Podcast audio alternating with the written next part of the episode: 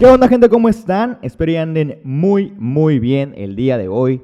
Donde sea que escuches este podcast, ya sea en tu carro, en el baño, en el gimnasio, mientras estudias, mientras trabajas o mientras no hagas nada. No hay ningún problema, el chiste aquí es que estés escuchando continuamente estos episodios, que la neta lo hago con muchísimo gusto, lo hago con toda la calma, lo hago porque me gusta hablar mucho de los temas de mi interés. Entonces, que a ti te guste, que a ti te agrade el estarme escuchando, pues para mí es muy gratificante, la verdad.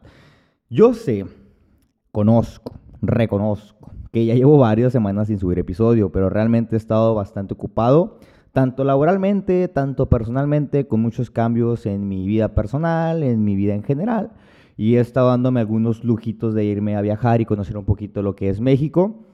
Eh, por lo tanto, pues me ha quitado bastante tiempo. Y pues también cuando viajo, pues se me acumula bastante trabajo. Cuando llego aquí a Hermosillo, que es de donde, de donde yo soy, pues llego con bastante trabajo y tengo que acelerar el proceso de chamba, ¿no? Pero aquí andamos, hoy me siento un poquito más relajado, con un poquito más de tiempo y dije, pues vamos a darle con el episodio número 10 de Mientras me tomo la prote, que vamos a hablar acerca de puntos débiles. Antes de iniciar, quiero saludar a todos los que están en Instagram, aquí están en el en vivo.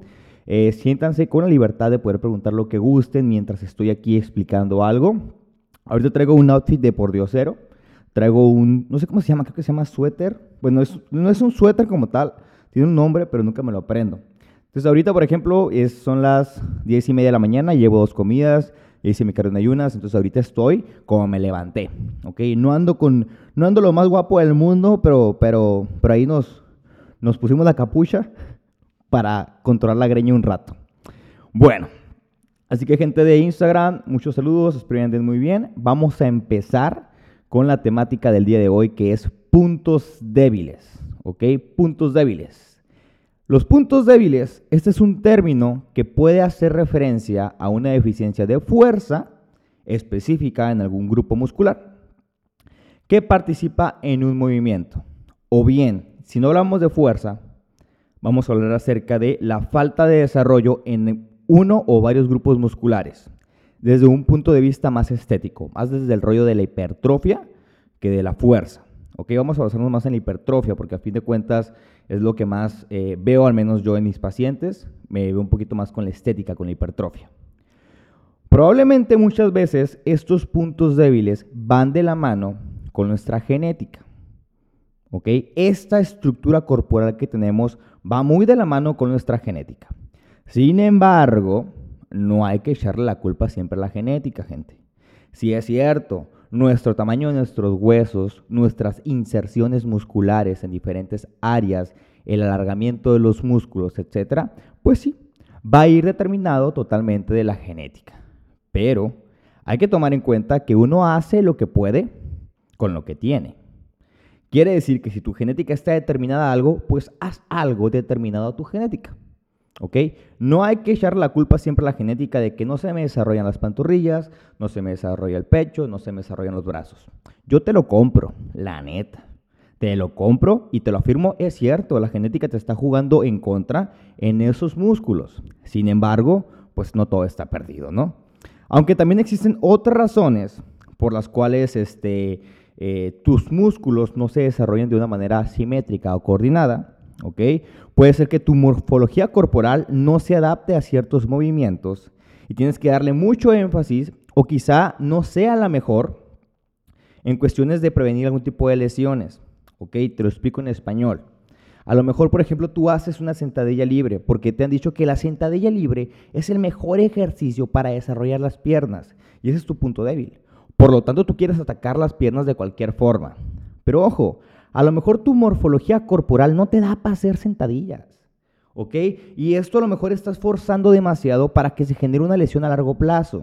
Entonces, a lo mejor tendríamos que optar por un leg press en vez de una sentadilla con peso libre. Porque aunque sea uno de los mejores ejercicios para desarrollar fuerza, tu morfología no la acepta y te estás forzando y te forzas y te forzas y te lesionas. Entonces, pues bueno, querías desarrollar tu punto débil, pero pues ahí te va una lesión. De cara a la estética, también, se puede, eh, también puede surgir a raíz de la forma en la que se ejecutan ciertos ejercicios. Por ejemplo, al hacer remos o jalones, puede que algunas zonas de tu espalda no crezcan al igual que otras zonas, o tus bíceps hagan todo el trabajo. Tal vez aquí ah, exista la necesidad de cambiar la posición del agarre, el ángulo o la organización de los ejercicios. En este caso, por ejemplo, si tus bíceps se desarrollan demasiado, muy fácil, ¿ok? Y trabajas espalda y sientes muchísimo más, muchísimo más trabajado los bíceps que la espalda, te recomendaría mejor iniciar con bíceps para fatigarlos. Los fatigas ya no van a tener la fuerza suficiente al tercer ejercicio de bíceps y de ahí te pasas a espalda, te aseguro que ya el trabajo que inicie a partir de los ejercicios de espalda con los bíceps prefatigados ya va a ser totalmente el trabajo de la espalda. Totalmente, sin necesidad de que el bíceps trabaje de una manera mayor en los ejercicios de espalda. Porque hay que recordar que sí, estamos trabajando un remo, que el principal músculo va a ser la espalda, pero tenemos músculos secundarios, músculos que ayudan, que hacen el paro al momento del ejercicio, y esos son los bíceps. ¿Ok? Entonces, ahí, por ejemplo, lo que yo te recomendaría hacer en ese caso sería iniciar con bíceps, fatigarlos con tres ejercicios y de ahí y dar inicio a los ejercicios de espalda. Vas a sentir que no vas a poder levantar tanto peso. Exacto. Porque ya tus bíceps que hacían toda la chamba ya están fatigados. Ahora sí vas a levantar peso con la pura espalda. ¿ok? Ese es un punto que te doy a raíz de un, de un desequilibrio o de que un músculo que es secundario esté más desarrollado que tu músculo primario, que en este caso sería la espalda. Hay que tomar en cuenta que existen muchos motivos para determinar por qué un punto está rezagado a comparación del resto, ¿ok? a, comparación de todo el cuerpo. Pero aquí te voy a dar cuatro recomendaciones que puedes ejecutar fácilmente. ¿ok? Punto número uno, que yo he visto en varios gimnasios cuando voy, asisto y entreno. Ojo, yo cuando voy a un gimnasio, la neta, yo no me meto en el entreno de nadie. Aunque yo vea errores y todo, la neta, yo jamás me acerco a decirte, oye, hermano, la verdad es que lo estás haciendo mal, hermano. Lo estás haciendo mal, hermano. Déjame ayudarte. No, la neta no, porque la, verdad puedes llegar a enfadar a las personas. Puedes llegar como que a sentirse ofendidas, a decir, oye, me estás diciendo pendejo, ¿qué onda? Entonces, no. Prefiero, por, ejemplo, si alguien se me acerca a preguntarme algo, eso sí, con muchísimo gusto yo les contesto. Pero yo jamás, aunque yo vea que la están cajeteando bien feo, yo jamás llego y les digo, oye, lo estás haciendo mal, amigo. No. Si no te preguntan algo, la neta, pues mejor ni te acerques, ¿no?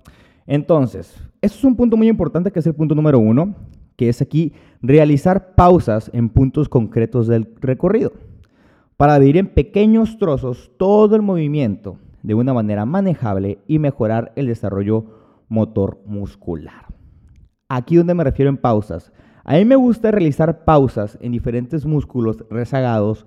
Por ejemplo, cuando está muy rezagado el femoral, que el femoral no se desarrolla, yo veo que muchas veces cuando entrenan es que hacen los movimientos muy rápidos, sin una pausa específica al menos en el estiramiento del músculo. Digamos que, por ejemplo, estás trabajando un desplante con tu pie frontal sobre step. ¿Ok? Veo que suben y bajan. Uno, suben. Uno, dos. Uno, dos. Ahí realmente no hay un tiempo específico en el cual tú puedas darle chance al músculo de que realmente reciba un estímulo. Si tú, por ejemplo, haces un desplante y te quedas abajo 3 segundos en cada repetición de tus 12, 15 repeticiones, quiere decir, bajas mantienes abajo con el femoral totalmente estirado durante 3 segundos y subes, te aseguro que vas a sentir un estímulo mucho mejor que solamente levantar un montón de peso y subir y bajar en un segundo. Te lo aseguro. Al igual, por ejemplo, cuando haces un press de pecho.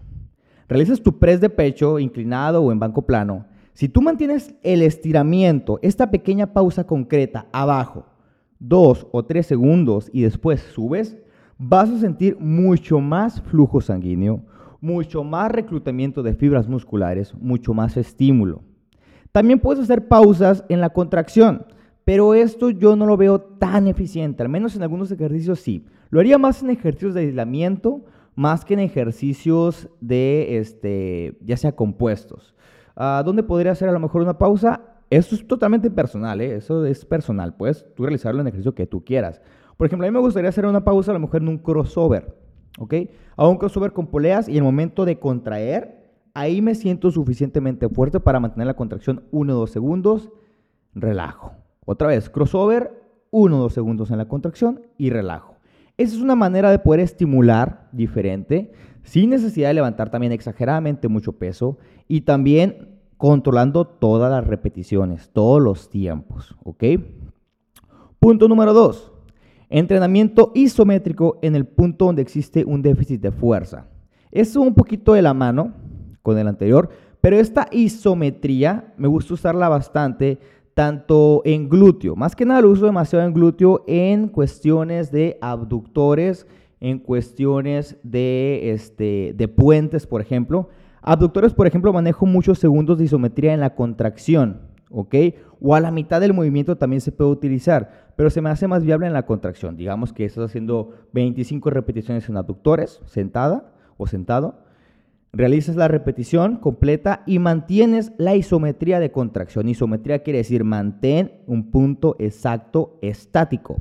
Y te digo, isometría en la contracción, dejas ahí 5 segundos. Y una repetición abierta de piernas, 1, 2, 3, 4, 5, regreso. Ahí va una repetición. ¿Ok? Digamos que, por ejemplo, este, estamos realizando, ¿qué te gusta? A lo mejor un, un press de hombros. También un press de hombro a lo mejor podría realizar una isometría en el punto medio del movimiento. Eso daría un estímulo diferente, ¿ok? Haces tu press de hombro, iniciamos abajo, subes, bajas a la mitad, mantienes uno o dos segundos, bueno, preferiría que fuera de dos o tres segundos, y ahora sí bajas. Y otra vez, subes completo, bajas a la mitad, tres segundos de isometría y bajas. Eso te va a dar un mayor enfoque y va a haber una mayor conexión mente-músculo, ¿ok? En ese punto débil que no puedes desarrollar. ¿vale? Eso es, es una técnica que puede ser utilizable en varios ejercicios siempre y cuando manejes bien lo que es todo el rango de movimiento, que lo controles bastante bien. ¿Ok? Vamos con el punto número 3, que es entrenando con variaciones en levantamientos principales, ya sea sentadilla, un press de banca y peso muerto, que te obliguen a realizar una técnica muchísimo más eficiente. ¿A qué voy? Tenemos, tenemos estos eh, eh, levantamientos principales, que es un peso muerto, que es una sentadilla y un press de banca. ¿okay? Esos son los tres grandes levantamientos. Si ustedes leen libros sobre entrenamiento, etcétera, casi todos se van a basar en esos tres porque son ejercicios que trabajan todos los músculos. ¿okay? Es, un, es un ejercicio completo, es un ejercicio compuesto, es un ejercicio este, donde involucra varios músculos, varios grupos musculares en un solo ejercicio. Pero tenemos sentadilla en la cual hay varias formas de hacer una sentadilla. ¿ok? Tenemos un press de banca donde podemos hacer diferentes tipos de press de banca.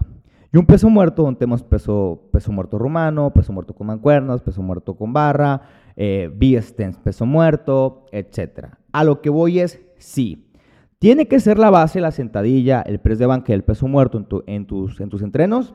Probablemente. La sentadilla tal vez podría quitarlo en caso de que tuvieras algún tipo de lesión o tu morfología no te lo permite. Pero si te lo permite, sí tiene que ser base. Pero las variaciones de estos ejercicios van a permitir el desarrollo y estímulo de diferentes fibras musculares. Por ejemplo, estamos hablando de este gran levantamiento CRES press, press de banca. Podríamos utilizar a lo mejor una barra, podemos usar mancuernas, podríamos usar máquina, podríamos usar poleas en el press de banca, claro que sí. Pero todo esto va a agregar variación. No exactamente tenemos que utilizar menos peso o bajar nuestra intensidad. Es solamente variación en el movimiento que va a ayudar a reclutar nuevas fibras musculares. Peso muerto, como les dije, hay muchos tipos de peso muerto. Peso muerto tipo sumo, peso muerto romano, peso muerto convencional, peso muerto con pies sobre, con puntos de los pies sobre discos, etc. Aquí el chiste es, sí, que sean base del entreno, pero con variaciones a lo mejor cada tres semanas. Cada tres, cada tres semanas metes una variación y la siguiente semana regresas a lo habitual. Luego tres semanas, una variación y regresas a lo habitual. Y así te vas yendo, ¿ok? Las variaciones nos van a permitir, uno, estimular fibras distintas. Dos, hacer este shock muscular, es sorprender al músculo de una u otra forma, que eh, depende eh, tú cómo lo veas si te funciona o no. Hay gente que dice, a mí no me funciona, hay gente que dice, no importa. Yo soy creyente de que una rutina utilizada durante meses, si te funciona, puedes usarla, pero si tienes un músculo rezagado, a lo mejor el usar variaciones puede ser bastante bueno. ¿Ok? número cuatro, para finalizar los puntos, entrenamiento explosivo. Explosivo para mejorar la tasa en la producción de fuerza. Cuando hablamos de explosivo, estamos hablando de literal explosión. Un boom al momento de hacer una repetición. Ojo, no es tirar el peso, no es hacerlo como sea, no es controlar la, excéntrica todo el tiempo que es el momento de bajar el peso en el que el músculo se estira, digamos que estamos haciendo un press de pecho con barra, vas bajando normal, bajando en dos o tres segundos. El movimiento explosivo quiere decir que tratas de reclutar la mayor cantidad de fibras para levantarlo rapidísimo y seguir controlando el movimiento. ¿Ok? Quiere decir que sube, ¡pum!, de manera explosiva.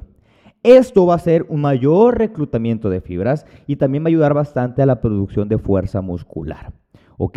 Entonces, esto se puede aplicar en diferentes ejercicios. Repito, vámonos con un leg press, por ejemplo. Estamos en el leg press, bajamos 2-3 segundos, como normalmente se debería hacer. Si te quieres quedar un segundo abajo o simplemente subir inmediatamente, subes en un segundo. Y bajas de nuevo, pa, pa, pa, pa, pa, subes en un segundo. Y otra vez, pa, pa, pa, pa, pa, subes en un segundo.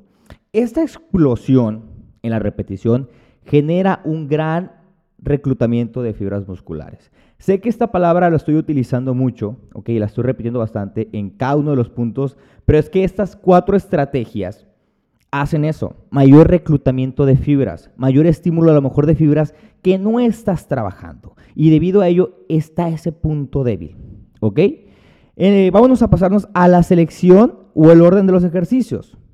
Puede que sea aconsejable iniciar con ejercicios de aislamiento del grupo muscular débil. Pero esto eh, se deberá emplear siempre y cuando no se vea afectado, ¿ok? El rendimiento de los ejercicios compuestos. Por ejemplo, digamos que quieres trabajar, no sé, que te gusta, un press de banca, pero tienes este muy eh, tienes muy rezagado el pecho, ¿no? Por eso vas a trabajar el, el, el press de banca. Y vas a trabajar los tríceps, ¿ok? Vas a trabajar los tríceps de manera que los prefatigues para poder utilizar toda la fuerza del pecho, ahora sí, sin que los tríceps ayuden tanto. Hazlo, adelante. Pero es prefatiga, ¿ok? Es prefatiga. No quiere decir mata los tríceps, destruyelos para después poder entrenar pecho. No, porque a fin de cuentas el tríceps sí o sí es un músculo secundario que ayuda a la ejecución del press de banca, que ayuda a la ejecución de un press de hombro, etc. Si tú los destruyes, si tú los matas, si tú ya de plano ya dices a la torre, esta última serie sí, los, sí ya di el fallo, olvídate, no vas a poder levantar nada en pecho. Pero fatiga quiere decir simplemente que los estimules, que los trabajes sin llegar al fallo, ¿ok?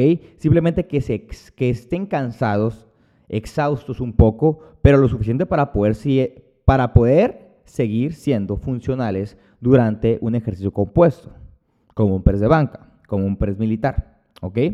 Ejemplo, si tu punto débil son los bíceps, como hablamos ahorita, puedes entrenarlos antes de hacer algún tipo de press militar o press de banca o sentadilla, ya que no afecta eh, tan directamente la correcta ejecución.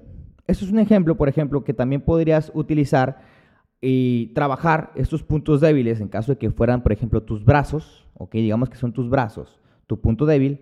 En este caso, a lo mejor podrías trabajar estos ejercicios de aislamiento, como un curl de bíceps o un curl de bíceps, por ejemplo, en los días en los que trabajas press militar, sentadilla o que trabajas un press de banca.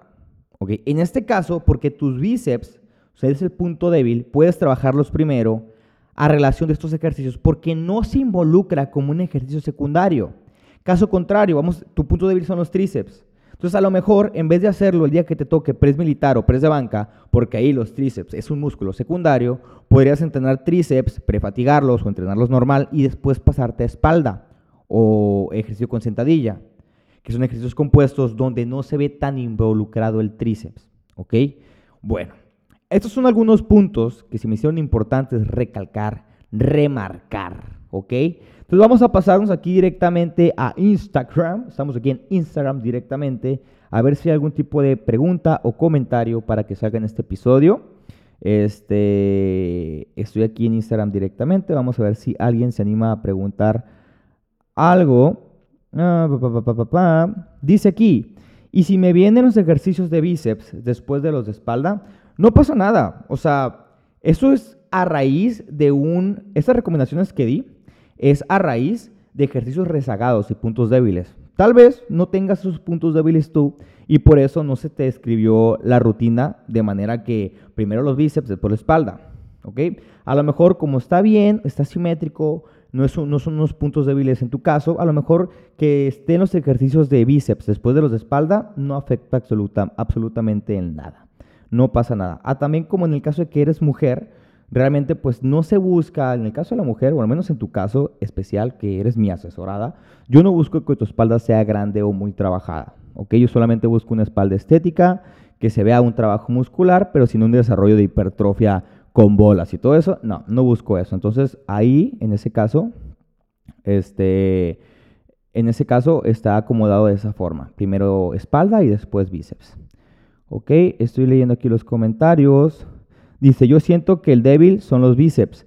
En tu caso, eh, no veo que sea un punto débil. En el caso de las mujeres en general, eh, yo no veo que la falta de desarrollo de bíceps o tríceps o espalda, o espalda en algunos casos, pero al menos de los brazos, yo no veo que sea la falta de desarrollo como tal un punto débil, al menos a nivel competitivo. Desde mi punto de vista, el que las mujeres tengan unos brazos no tan desarrollados, solamente que sean delgados, hace una ilusión a que los hombros se vean mucho mejor y más tonificados y más redondos. A diferencia que si tienes un brazo muy muy trabajado o más grande, puede ser que aunque tengas unos grandes hombros, unos hombros redondos, visualmente hablando, en cuestión de percepción, esos brazos tan trabajados no permitan que vean, al menos los jueces, este, a nivel competitivo, unos hombros tan desarrollados, debido a que tus brazos están más grandes a la misma medida o casi igual que tus hombros. Entonces yo prefiero, al menos eso es un tip que yo doy, que no se desarrollen mucho los brazos en cuestión de mujeres a nivel competitivo, ¿no? Eso es a nivel competitivo, ¿vale? Bueno, Racita, ahora sí me voy. Me despido, espero y tengan un muy bonito, una muy bonita semana. Eh, no quisiera decirles fin de semana o inicio de semana porque la neta no sé cuándo están escuchando esto, así que simplemente que tengan una muy bonita semana. ¿ok? Me despido, muchas gracias a todos los que me han hablado por redes sociales de que, oye, sube más episodios, sube más episodios, ya me los acabé, etcétera. Eh, me agrada, me agrada. Quiere decir que pues les gusta mi chamba y eso pues para mí es muy importante. A mí me gusta bastante que simplemente eh, pues compartir un poco de lo que leo a diario, de lo que veo a diario, de lo que experimento todos los días, el hecho de que alguien quiera escuchar ese tipo de anécdotas, ese tipo de información, por más sencilla o por más complicada que sea y que al menos venga de mí, pues a mí es muy gratificante, la verdad, se los digo sinceramente. Pero bueno, me despido gente, que tengan una muy bonita tarde noche cuando sea que estén escuchando este podcast. Eh, pásenla muy bien, trabajen sus puntos débiles, trabajen concentradamente, beban mucha agua, pásensela a gusto y no se queden con ganas de nada. ¿Vale? Me despido y va, bye. Arrivederci.